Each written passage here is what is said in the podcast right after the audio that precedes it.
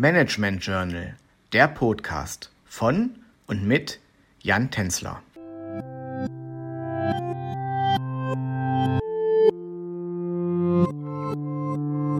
Hallo und herzlich willkommen zur achten Folge unseres Podcasts Herausforderungen und Besonderheiten von Familienunternehmen.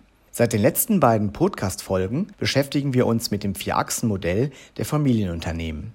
Mithilfe dieses Modell ist es möglich, Familienunternehmen zu charakterisieren und den jeweiligen Reifegrad des Unternehmens mit seinen speziellen Herausforderungen zu beschreiben. In den letzten beiden Podcasts haben wir jeweils die Familienachse sowie die Eigentumsachse näher beleuchtet. In dieser Folge geht es um die dritte Achse dieses Modells, die Governance-Achse. Die Governance-Achse bezieht sich auf die Unternehmensführung und zeigt auf, ob die Unternehmensführung von der Familie oder externen Managern innegehalten wird. Auf der ersten Stufe der Governance-Achse steht das inhabergeführte Familienunternehmen. Bei dieser Art der Unternehmensführung wird das Unternehmen von dem alleinigen Eigentümer des Unternehmens geführt. Meist handelt es sich hierbei um den Gründer des Unternehmens. Er trifft die Entscheidungen eigenständig oder in Absprache mit gegebenenfalls vorhandenen weiteren externen Geschäftsführern. Auf der zweiten Stufe steht das familiengeführte Unternehmen. Hierbei wird das Unternehmen von mindestens zwei Familienmitgliedern geführt, wobei es durchaus auch weitere externe Manager geben kann. Diese Konstellation wird bei Familienunternehmen normalerweise erst ab der zweiten Generation angetroffen.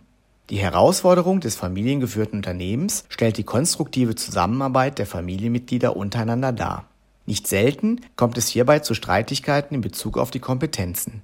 Hat sich die Familie komplett aus der Führung des Unternehmens zurückgezogen, ist aber noch aktiv an der Kontrolle des Unternehmens beteiligt, so spricht man vom familienkontrollierten Unternehmen. Dieses ist auf der dritten Stufe einzuordnen. Familienunternehmen entscheiden sich oftmals für den Schritt, die Führung des Unternehmens abzugeben, wenn das Unternehmen eine bestimmte Größe erreicht hat und kein Familienmitglied die Führung übernehmen will oder kann. Eine Herausforderung auf dieser Stufe stellt die adäquate Kontrolle der Geschäftsführung dar. Ist die Familie selbst zur Kontrolle des Unternehmens nicht mehr gewillt oder fehlen die Kompetenzen hierzu, so handelt es sich um das managerkontrollierte Familienunternehmen. Oftmals wird in der Wissenschaft die Frage aufgeworfen, ob es sich bei dieser Art der Governance überhaupt noch um ein Familienunternehmen handelt. Damit haben Sie einen Überblick über die verschiedenen Stufen der Governance-Achse erhalten. Ich freue mich, dass Sie auch dieses Mal wieder mit dabei waren. Beim nächsten Mal schauen wir uns die vierte und letzte Achse genauer an. Dann geht es um die Unternehmensachse. Bis dahin wünsche ich Ihnen alles Gute. Ihr Jan Tänzler.